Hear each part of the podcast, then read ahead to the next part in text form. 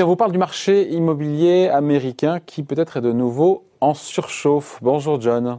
Bonjour David. John Plassard, donc, pour la banque Mirabeau.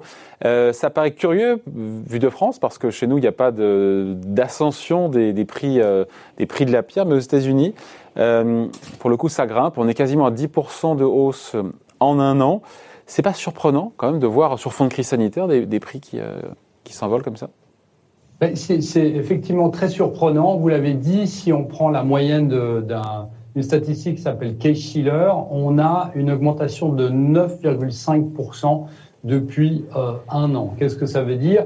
Ça veut dire que c'est pas juste dans une région, c'est une moyenne de 20 régions aux États-Unis. Et euh, c'est assez surprenant, euh, et notamment, évidemment, il y a la crise du Covid qui a apporté un plus je dirais là-dessus, parce que contrairement aux autres crises, et notamment celle de, de, de 2000, du dégonflement de la bulle, eh bien, on a vu que la majeure partie des Américains ne cherchaient pas à vendre leurs biens immobiliers. Qu'est-ce que ça veut dire? Ça veut dire qu'ils ont estimé que la pierre était le meilleur investissement lorsque on avait un effondrement des marchés boursiers, comme on en a eu en mars. Et qu'est-ce que ça veut dire?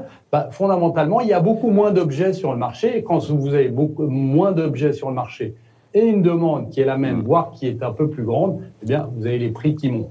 Après, la deuxième raison, vous le savez, euh, David, c'est la Réserve fédérale américaine, évidemment, en baissant fortement ses taux et en injectant plus de 3 000 milliards de dollars dans le marché, bah, a fait baisser les taux hypothécaires. Donc, ceux qui achètent, même si c'est un peu plus cher, bah, se disent que leur remboursement mensuel est pas très élevé aujourd'hui. Et puis, la dernière euh, raison pour laquelle on a cette, euh, cette fameuse surchauffe énorme, eh bien, c'est euh, le type d'acheteur, puisqu'on voit que l'année passée, vous avez près de 40% des acheteurs qui sont des euh, millénials. Qu'est-ce que ça veut dire? Ça veut dire que on a eu un boom de leur part qui ont acheté leur premier bien immobilier l'année passée. Donc, il y a eu une demande plus importante. Donc, quand vous cumulez ces trois points, vous comprenez qu'on est dans des situations extrêmement tendues euh, aux États-Unis. Oui, mais encore une fois, il n'y a rien de malsain à tout ça, que des jeunes s'achètent et s'offrent leur premier logement, c'est plutôt une bonne chose. Je sais pas, parce que 10% de hausse, je sais pas sur 10 ans où se situent les, les prix mètres carrés, il faudrait voir, mais certains pourraient se dire, oh mais c'est la surchauffe, ça nous rappelle les subprimes. C'est pas, pas du tout le, sujet aujourd'hui? Alors, vous l'avez dit, c'est assez sain si on achète un, si on achète un bien immobilier pour, pour y vivre et pas que ce soit de la spéculation. Mais euh, il faut quand même rappeler qu'on est dans des niveaux euh, euh véritablement extrêmes. Euh, je prends juste trois exemples. Si vous prenez par exemple Los Angeles, on est aujourd'hui à 15% de plus que le pic du prix de l'immobilier en 2007. Si vous prenez San Diego, les prix ont monté de 200% depuis l'année 2000 et on est à 18% au-dessus des niveaux de 2007. Et puis, si je prends la baie de San Francisco, eh bien, on voit que les prix ont progressé de plus de 50% par rapport à la crise de 2007 qui était censée être la, la crise euh, immobilière la plus énorme qu'on ait jamais eue aux États-Unis. Mais la Californie, c'est pas la, la Californie, c'est pas l'ensemble des États-Unis. Ce qu'on voit en Californie, on, mais on voit que c'est une, comme on le disait avant, euh, la moyenne c'est 10%, mais on voit qu'il y a des exagérations qui sont extrêmement fortes dans certaines euh, régions, euh, Seattle et aussi une autre une autre région, on voit que on est à plus de 50% des pics de 2007. Alors, je dirais, comme vous l'avez dit, c'est assez sain qu'on achète son premier bien immobilier, mais le problème, quel est le problème? Ben, C'est évidemment que lorsque vous achetez un bien immobilier qui est euh, assez cher parce que vous pouvez vous le permettre à cause des, des euh, prix hypothécaires, des prêts hypothécaires qui sont très bas, bah, le problème c'est que lorsque vous avez une normalisation euh, de la politique monétaire de la Fed, donc les anticipations, et je ne dis pas aujourd'hui qu'on va monter les taux, mais je dis juste que dans les anticipations, on voit déjà qu'on a eu une hausse eh bien, des, euh, des euh, prix, des, des, taux hypothécaires aux États-Unis. Et si vous avez évidemment un prêt qui n'est pas à 15, 20, 30 ans, mais qui est beaucoup plus court, bah, lorsque vous devez le renégocier, c'est plus élevé. Attendez, pourquoi renégocier? Parce qu'ils sont en taux variable, les Américains? Quand ils, quand ils s'endettent?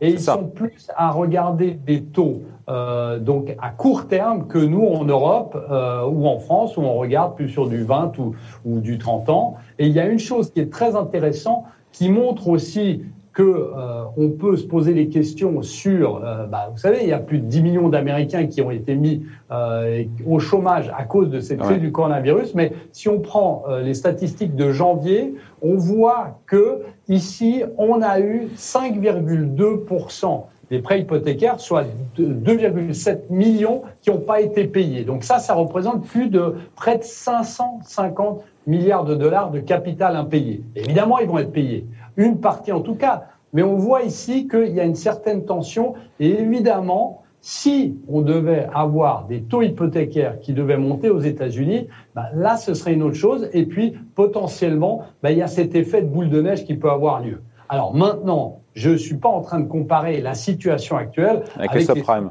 Parce qu'on sait que, et on s'en souvient, c'était des produits titrisés, des produits qui avaient été montés par les banques pour faire de l'argent sur le crédit du crédit, eh bien aujourd'hui, c'est beaucoup moins le cas et c'est beaucoup plus réglementé. Bon, donc, y a, donc les seuls risques, quelque part, ça serait des questions de, des problèmes de, de remboursement de crédit venant de la part des particuliers. Si les taux d'intérêt étaient amenés à monter parce qu'ils se refinancent à taux variable, ils pourraient se retrouver en difficulté pour rembourser leur, euh, leur emprunt. Le seul risque, il est là.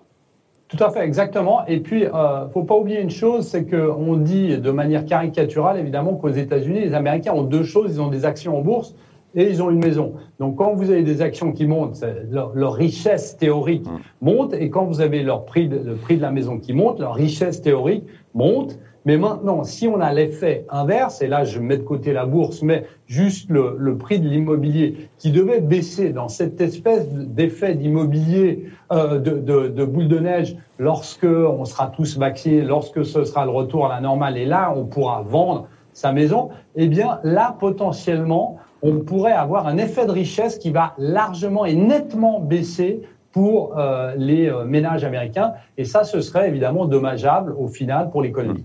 Donc on se dit que le marché immobilier américain est en surchauffe indiscutablement voilà, clairement. Clairement, il est en surchauffe ici. Alors, pour l'instant, il est maîtrisé, mais il faut surtout pas qu'on ait bah, des, euh, anticipations, comme je disais avant, de hausse de taux hypothécaires. On regarde évidemment les chiffres de l'inflation. On sait que l'inflation va monter euh, cette année sur des effets de base notamment, mais on est en train de voir ça de très près et euh, évidemment, le, régulateur américain regarde aussi ça de très près et on pourrait si euh, les taux hypothécaires montaient beaucoup plus, ben, on pourrait avoir, en fonction du nombre de personnes qui sont au chômage ou qui ont perdu leur allocation au chômage, eh bien, avoir une, une crise qui serait euh, plus importante que ce qui est anticipé aujourd'hui par les marchés.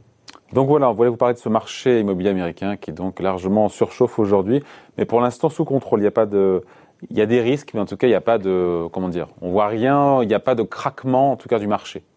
Non, et puis en plus, euh, ce qu'on voit, c'est que on a des anticipations aussi de poursuite de l'achat de biens immobiliers parce qu'on a vu que certaines personnes l'année passée n'avaient pas acheté leurs biens immobiliers parce qu'il y avait cette crise évidemment. Il y a Donc il y a le rattrapage. Cette crise, le pic et ont reporté leur achat à cette année. Donc euh, en fait, on devrait avoir une poursuite de cette hausse des prix euh, et évidemment, comme je, je, je, je le répète, bah, la problématique serait vraiment que euh, les taux hypothécaires d'un coup euh, s'emballent ou en tout cas progressent pour que ici, euh, lorsqu'il y aura renouvellement de ces taux, eh bien, ça puisse poser problème. Merci beaucoup. Explication signée John Plassard pour la Banque Mirabeau. Merci John. Bon week-end. Bye.